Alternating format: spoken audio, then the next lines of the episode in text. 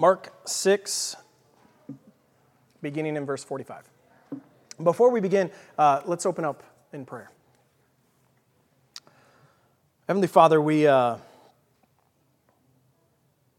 we thank you for your gift of grace and mercy. We thank you for your provision in our lives. God, we ask that you would, uh, that you would work through your Holy Spirit to help us uh, understand uh, your word, that we would understand who Jesus is a little bit more today, that we would understand the way that, that you see the world, the way that you care for the world. Oh God, will you do that today? It's in Jesus' name I pray. Amen.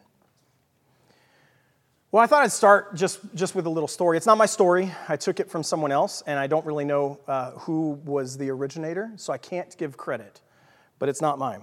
But uh, it's about a Jewish man that uh, he goes to his rabbi and he says, uh, Rabbi, you'll never believe what happened to me.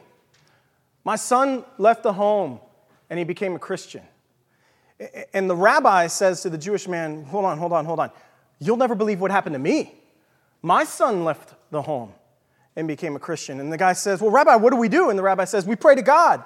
So they prayed, and God said, Well, hold on, hold on, hold on. You'll never believe what happened to me. You get it? Jesus, the Son, left, and he's a Christian. Okay, so uh, it probably uh, gets a better laugh. I'm sure a comedian wrote it. Uh, I, think, I think a comedian wrote it, and it probably gets a better laugh when it's delivered uh, purposefully and, and better. But the point is this uh, that's a little bit what's going on in our text, uh, in that there's uh, these Jewish men that are walking alongside of Jesus. They're learning a little bit more about who he is every step of the way. They're following him. They're seeing the miracles that he performs. They're listening to his teaching. And they're growing more and more in the knowledge of just who is this man. Why did God send him? What's going on? And of course, they become Christian. They're still Jewish also, but you know, they, are they're Christ followers. Um, I, I think the same thing is, is true for us too uh, on our journey of discipleship. Uh, we desire to, to learn more and more about who Jesus is and what it means to follow him and, and uh, grow in our journey and grow um, in our faith so that we can minister to others more effectively. So that we can see the world the way that God sees it. And we can uh, begin to love and care for people same way that God does. I think that's important to us. Uh, and, this passage today helps us do that. So, Mark chapter 6, uh, verse 45 is where we're going to be. And you, you'll remember that where we are in Mark, the, the disciples have been called by Jesus. And uh, he appointed the 12, and he's, he's teaching them, he's teaching uh, groups of people, uh, he's healing, he's performing uh, miracles, he's given the disciples power to heal people. And uh, just before this, they're out in the middle of nowhere, and seemingly there's a massive crowd, over 5,000 people that are there, and Jesus teaches them. This is what we discussed last week. And of course, uh, they become hungry, and the disciples uh, tell Jesus, hey, let's, let's just send that crowd away. Let's, send, let's send them away, let's dismiss them so that they can go get some food. And Jesus says, No, you feed them. You feed them. And the disciples are like, Wow, I mean, we don't have any food. Like this little boy's got some, got some bread and fish. How, how are we supposed to feed them?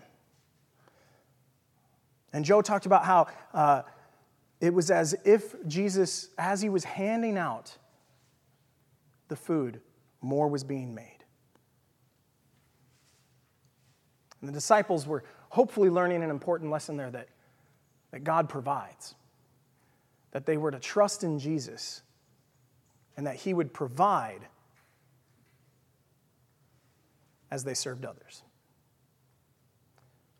And then right after that, we are thrust into our passage today.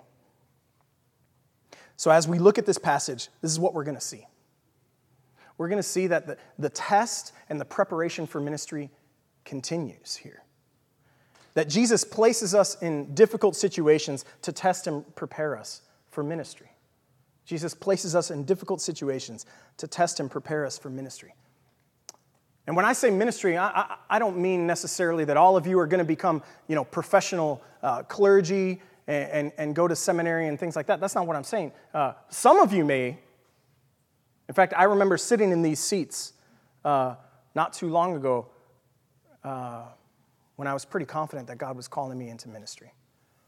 That may be some of you, but, but even if it's not, you are ministering to people daily when you interact with them. I see it in our small groups, how our small groups serve one another, care for one another. So, this is uh, valuable for you as well. Jesus places us in difficult situations to test and prepare us for ministry. Uh, the other thing we're going to see is that recognizing Jesus, his power, and his presence is part of preparing for ministry. Recognizing Jesus, his power, and his presence is part of preparing for ministry. So, those are the main things that we're going to see. And then I'm going to, uh, I have a little example that I'm going to share with you to help you see what this looks like today. So, let's start reading. Uh, verse 45. Immediately, Jesus made his disciples get into the boat and go ahead of him to the other side to Bethsaida, while he himself was sending the crowd away. After bidding them farewell, he left for the mountains to pray. Uh, the word there uh, for making his disciples get in the boat, it's kind of like he compels them to get in the boat. They don't really want to get in the boat, but Jesus is like, no, you're going to get in the boat. And then he goes up to the mountain to pray after the crowd is dismissed. And, and uh, Joe has talked about this last week, and we've talked about it several times throughout the book of Mark, that uh, even Jesus engages in this rhythm of serving and then being served. Jesus uh, has this rhythm of ministering and then withdrawing to be served by God the Father, to be ministered to by God the Father. It's amazing. Well, we see it here again. And then look what happens. When it was evening, the boat was in the middle of the sea, and he was alone on the land. And seeing them uh, straining at the oars, for the wind was against them, at about the fourth watch of the night, it's probably uh, between 3 a.m., 6 a.m. time frame. He came to them, walking on the sea, and he intended to pass by them. He intended to pass by them. There's a couple things that I want us to first uh, see here in this passage as we're um, noticing that difficult situations happen to help test and prepare us for ministry. The first thing that I want you to see is that the disciples are compelled to get in the boat and they are obedient to Christ. They are obedient to Jesus, they get in the boat. But obedience to Christ does not remove all obstacles to the completion of his will. Obedience to Christ does not remove all obstacles to the completion of his will. Sometimes being obedient to Christ means you're going to come face to face with obstacles. And in fact, uh, these disciples are kind of pros, right? A lot of them probably grew up on the sea. They're, you know, fishermen. For those of you that know me, you know that I'm like a, a complete newbie when it comes to boating. Like every time I take my boat out, I'm a little scared. I don't really know what I'm doing. Now, people that ride in my boat are going to be really nervous. But, uh, I mean, I know a little bit about what I'm doing. But I check the forecast like crazy I'm, I'm checking for wind, and if it's even like a little bit windy, I'm like, no, no, not going out because I'm gonna have to try to get that boat up on the trailer after, and it's gonna be all squirrely and really hard. And so if it's like 15 knots of wind, I'm like, nah, I'll do it another day. And that's a powered boat, you know what I'm saying? These guys are out in the middle of this sea, probably between three and four miles out. They're pros, they know the sea. They're not, they're not noobs when it comes to the, to the boat. And they're hit with this wind and they are straining. against the wind with their oars. That's the picture here. And this is what I think we can observe from this that even when these obstacles come, even if the disciples are particularly prepared for this situation, especially skilled in this situation, they may not be able to face these obstacles themselves. It's as if the disciples are being told, You have to rely on me, you have to depend on me.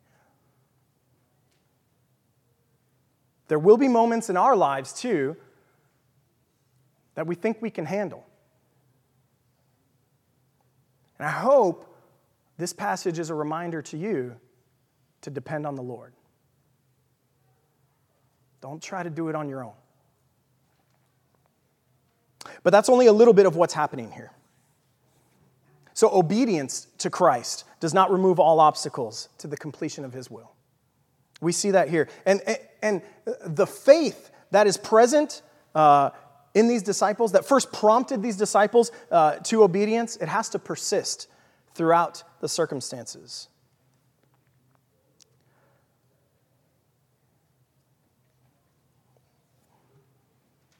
Sometimes that's the hardest thing to do, is to continue to have faith in those circumstances. But look what Jesus does to encourage them. Verse 49 But when he saw, but when they saw him walking on, sorry, uh, go back. Uh, verse 48 Seeing them straining at the oars, for the wind was against them, uh, at about the fourth watch of the night, he came to them, walking on the sea, and he intended to pass by them. But when they saw him walking on the sea, they supposed that it was a ghost and cried out. For all for they all saw him and were terrified, but immediately he spoke with them and said to them, Take courage, it is I. Do not be afraid. Now, uh, what's happening here? It's, it's important that we understand this a little bit. It says that Jesus intended to pass by them. I don't think Jesus was like up on the mountain praying sees them three miles away, straining, and then goes, Oh, this is going to be funny. I'm going to like tiptoe by these guys, and I'm just going to pass by them to the other side. I don't think that's what Jesus is doing. I think what he's doing, I think that phrase that Mark uses, for passing by is really a technical phrase. We see, we see a lot of Old Testament imagery within these passages. Uh, I, think, I think the Old Testament imagery is just replete here. For example, the previous passage last week, we talked about the feeding of the 5,000, right? And if you remember uh, in the Old Testament, when the Israelites were wandering, they had to depend on God for the provision of food, and He provided manna from heaven. That's the imagery that I get here. That Jesus is providing in the same way that, that God did. And here, you see Jesus walking on the water. And he passes by them. And there were two times in the Old Testament when God passed by someone once with Moses and once with Elijah. Eh, eh, you'll remember uh, from the book of Exodus, Moses, right, went up to Mount Sinai. And while he was up there talking with God, what did the Israelites do at the bottom of Mount Sinai? They created an idol. They began to worship this idol. And, and, there's this crisis moment where Moses is like, What am I going to do? I can't, I can't lead these people. Uh, we're supposed to go into the promised land. What's going on here? And God starts to encourage him. And Moses, Moses asks very specifically, he says, God, show me your glory. Show me your glory. I think he asks to see God's glory so that he can have confidence and strength to know that God is actually with them, that, that God's presence is with them, and that there is, there is power, and that, uh, that, that if he's obedient, that God will see them through it in that crisis moment. And what does God do? It says that God says to Moses, Well, you can't see my face, but I will pass before you. And it says that God passes before Moses, and Moses sees the glory of God. It's meant to offer encouragement and strength in a time of crisis, to, to move Moses along towards his future ministry. The same thing can be true of Elijah. We see the same thing. There's a crisis moment where the people of Israel are, are rebelling, and Elijah doesn't know what to do. And it says that God passes before him and speaks to him. I think it's a moment of encouragement in the midst of crisis that prepares Elijah for future ministry. I think that's what's going on here, too. Jesus uh, intends to pass by the disciples to show them a glimpse of who he is, to help them see just a little bit more about who Jesus is. And in fact, uh, the language that's used here, when Jesus says, Take courage, it is I, do not be afraid, it can also be rendered, Take courage, I am. I think this is one of Jesus' I am statements where he is saying, I am. I am. In the same way that God said, I am in the Old Testament. Jesus is saying that to his disciples. I am. I, I am sufficient. You aren't. I am the provider. You aren't. It's an amazing moment. And when I read this passage, I often get caught up uh, just on the uh, Jesus walking on water. And of course, Hollywood likes to have fun with that and, and, and portray that. But, but the amazing thing here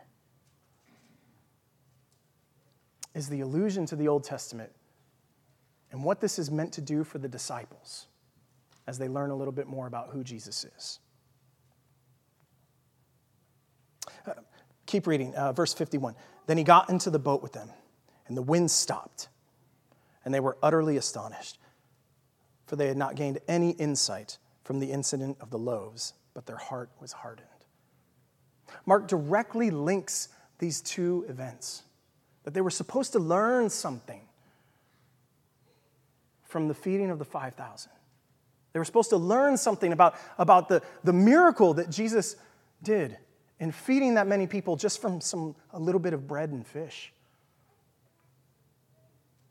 That God provides, that Jesus will provide, and that they are to serve depending on Him for that provision. And then they're placed in this boat and they're put in a difficult circumstance to be tested and prepared for that ministry but they still didn't quite understand. They're still growing. It's interesting. Um, when you keep reading, they come ashore. They come ashore not in the place where they were intending to go originally, but to a different place, Gennesaret. And the people there, it says, immediately recognize him. They immediately recognize him. The disciples don't recognize Jesus, they think he's a ghost. The disciples have been with Jesus before when he's on the sea and he calms the wind and the waves. And now they're put in a similar situation and they're still struggling. I think Mark is contrasting these people with the disciples to say, look, the disciples need to recognize who Jesus is. Look at what it says about the people. When they got out of the boat, immediately the people recognized him and ran about that whole country and began to carry here and there on their pallets those who were sick to the place they heard he was. Wherever he entered villages or cities or countryside, they were laying the sick in the marketplaces and imploring him that they might just touch the fringe of his cloak. And as many as touched it were being cured. The people recognize Jesus and his power and what he has done. They recognize his, his love for the people, and the disciples are still growing in that. Now, Mark does a great job of painting what discipleship can look like uh, as, as people grow in their knowledge and faith of Christ. We're learning a little bit more about who Jesus is and, and what it looks like to follow him every day. Just a little bit more every day, we catch a glimpse of Jesus. When we read God's word together, when we go to him in prayer, when we gather together in biblical community and encourage each other, we grow just a little bit more. And we get a picture of that here with these disciples, and it's an amazing thing. Recognizing Jesus and his power and his presence is part of preparing us for ministry. You know, um, we rarely see God walking past us, or uh, we, rec- we rarely recognize his blessings or the, the, the sovereignty of God in our life until after things have happened. I know it's true for me. It's probably true for a lot of you that a, a lot of times I don't know what God is doing, but, but I, I, I'm choosing to be obedient in the way that I think He's calling me to be obedient. And it's not until after I've, I've walked in faith for a little bit that I can look back and I can see God's hand along the way. I think some of you have similar experiences. To illustrate some of this, I, I, I want to share a story. And it's going to take me a little bit of time because it's, uh, well, because it's a, a wonderful story. And It's, and it's important. Uh, many of you know uh, the Malat family. Josh and Jen Malat and their daughters uh, were, were members here of this church. They're in San Antonio now. Uh, they're just a, a, a, lovely family. They, um, and I, I asked Josh and Jen if they would write down their story. And they had been thinking about it. They, they know that God is uh, going to use their story in their life and in, uh, in the future. And, and, so they had already been thinking about it and they were ready uh, to write it all out. And I'm going to summarize a lot of it because there is a lot. But some of it I'm going to read because I think it's important that you hear their words. Uh, last Christmas Eve, Josh and Jen, uh, they were expecting a, just a lovely evening with their three daughters, uh, ages uh, five, four, and two. Josh was getting his daughters ready for bed so, so that uh, once they were ready for bed, they could come out and they, they could enjoy a time uh, together. And he stepped out of the room for a minute, and in that minute, uh, something happened that would forever change this family's life. Um, he went back into the room after only a minute, and he found his oldest daughter, Lou, unconscious. Her eyes were glazed over, her lips were blue, and she wasn't breathing. He, of course, started CPR immediately. They called 911. Uh, they called some friends to come over to, to be with the other girls uh, as, as they were going to go to the hospital. Uh, Lou regained consciousness, and the, the paramedics were there uh, evaluating her, and, and they knew they had to get her to the hospital even though she was uh, conscious. And as she was heading to the ambulance, she was, she was on a stretcher and her body was just shaking. She wasn't acting like herself. And see, the, the problem is, even though she was uh, conscious again, time slips by in those moments. And they didn't know how long it had been since her brain had oxygen. So they had to get her to the hospital, they had to get her checked out, and they had to uh, start finding out what's going on. Well, they were airlifted to San Antonio, and the doctors uh, continued to stabilize her and uh, evaluate her for brain activity. Josh and Jen at this time had activated the prayer chain here at Del Rio Bible Church. We were all praying. And this is what, uh, this is their words. This is what they said. God showed up in a big way. We had an overwhelming feeling, much like that expressed in Daniel 3. The God we serve is able to deliver us, but even if he does not, we will still trust in you and your goodness. God, I so badly don't want to lose my daughter, but if I do, let me praise you for my other daughters. God, I so badly want for Lou to get better, but if she doesn't, I thank you she is alive. God, I so badly want Lou to stop hallucinating. And I want her to know how to walk and drink from a straw. But we will praise you, even with a handicapped child. They were placed in a really difficult situation, and their faith shined through in that moment. They were trusting in the sovereignty of God. Well, in San Antonio, uh, pediatric uh, neurologist was able to evaluate Lou finally, and uh, he looked at her brain activity and he was confident that she would make a full recovery, a full recovery. And the amazing thing is, he said, um, it's going to take some time. It's going to be hard. She's going to have to relearn cognitive function and motor skills, but she should make a full recovery. And this is, this is what Josh and Jen said God is so good. His sovereignty was abounding in this entire scenario because this is exactly what we needed to happen at the exact right moment. At the exact right moment. See, Jen was already pregnant with twins and it was very early along. And because of the situation with Lou, they couldn't find uh, the, the medical support here to help Lou recover. So God was at work in starting the process of getting them to San Antonio quickly. And they were in San Antonio. Lou was working on recovery, and Jen was going in for her regular checkups and they found a problem with the twins.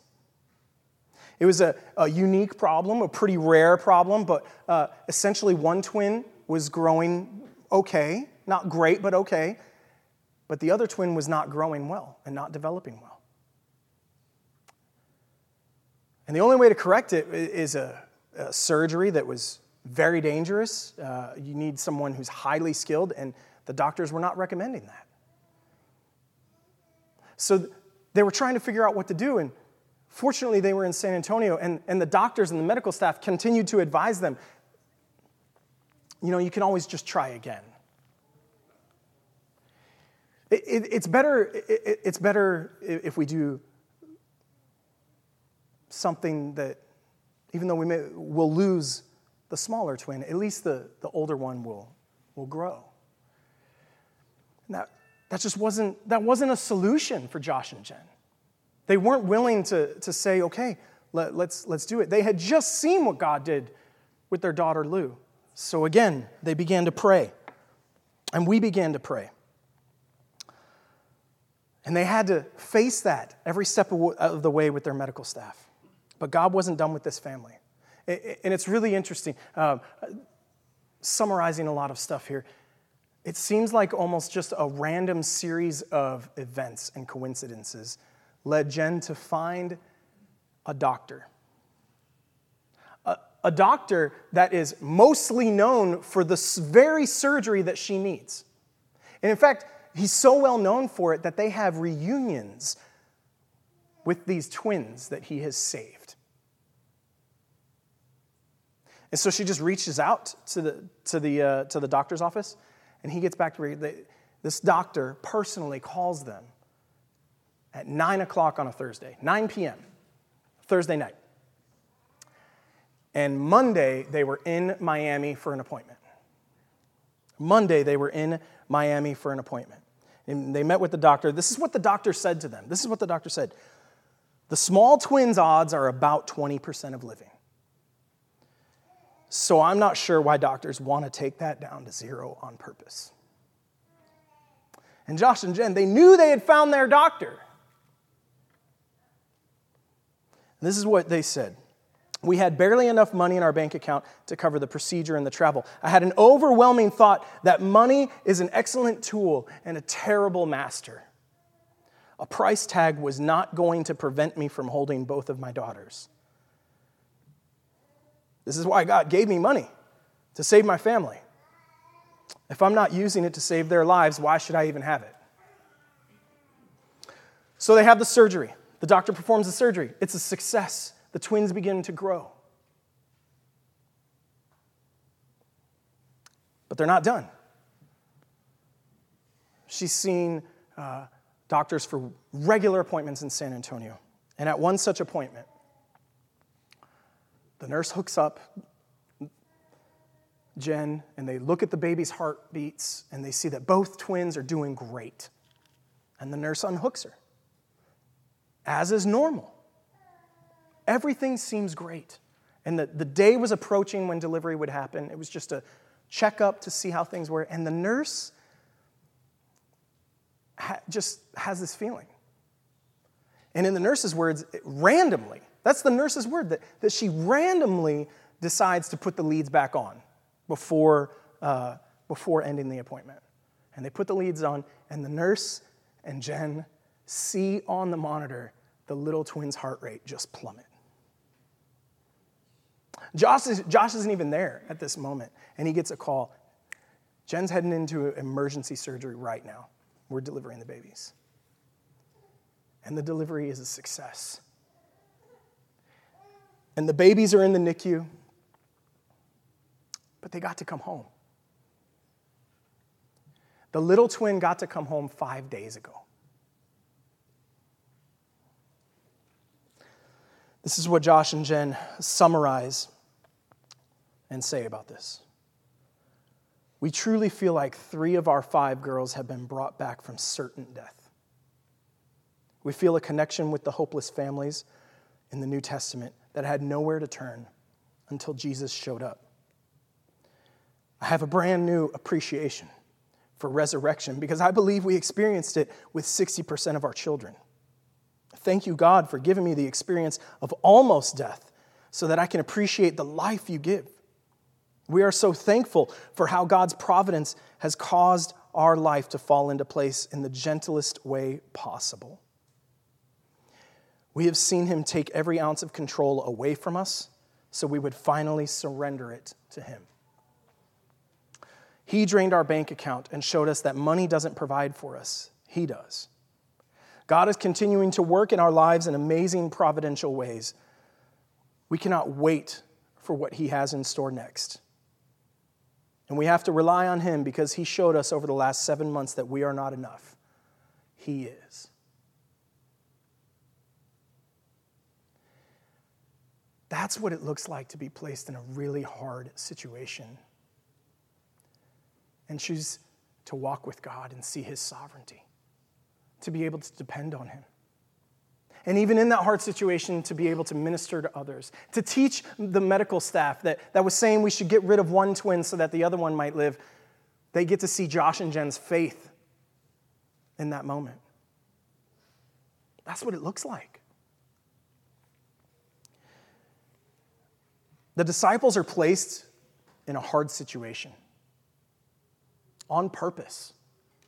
Jesus is testing them and preparing them for future ministry so that they would know that God is sovereign, so that they would lean on His provision, depend on Him as they serve other people.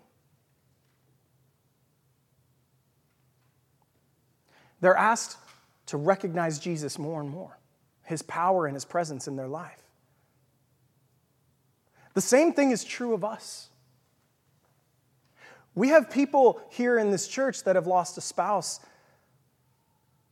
and they feel God's calling upon their life to care for other people who have lost spouses because they can uniquely identify with them and care for them.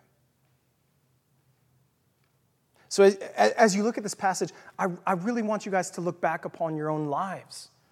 See the ways in which God has been there for you. See how He has placed you in difficult situations? How is He preparing you to serve other people? Do you recognize the fullness of Jesus? Do you recognize his power and his presence in your life? Are you aware of it? Do you long to serve people the way that Jesus served people? Do you long to tell people about the amazing things that Jesus has done for you? That's what I see when I read this. I, I hope we are a community of believers that so loves the Lord and loves other people that we would want everyone to know who Jesus is, what he has done for us, how he has gotten us from one point in our life to where we are now. I fully expect uh, Josh and Jen to uh, write a book someday especially uh, with what they sent me. It, it's, it's a lot. There, there's definitely enough there for a book. They may be comforting families for the rest of their lives that have to deal with things like this. They're uniquely positioned to comfort people, to care for people. God has prepared them in that way. How is He preparing you? How is He preparing you? And what is He asking you to do? Let's pray. Heavenly Father, um, I, I, I thank you for showing me more and more every day who your Son Jesus is. I know that I'm still growing in knowledge and faith. I know that we all are. God, I just, I pray that you would continue to work to show us who you are, to show us your glory a little more every day. I pray that you would help us uh, be able to look back and identify those hard times that you were testing us and preparing us. And that you would give us a glimpse of the future of how we might be able to be more effective in ministry for you because of those situations. God, I ask that you would uh, help us lean more and more on you, that we would depend on you, that we would uh, learn more about who your Son is.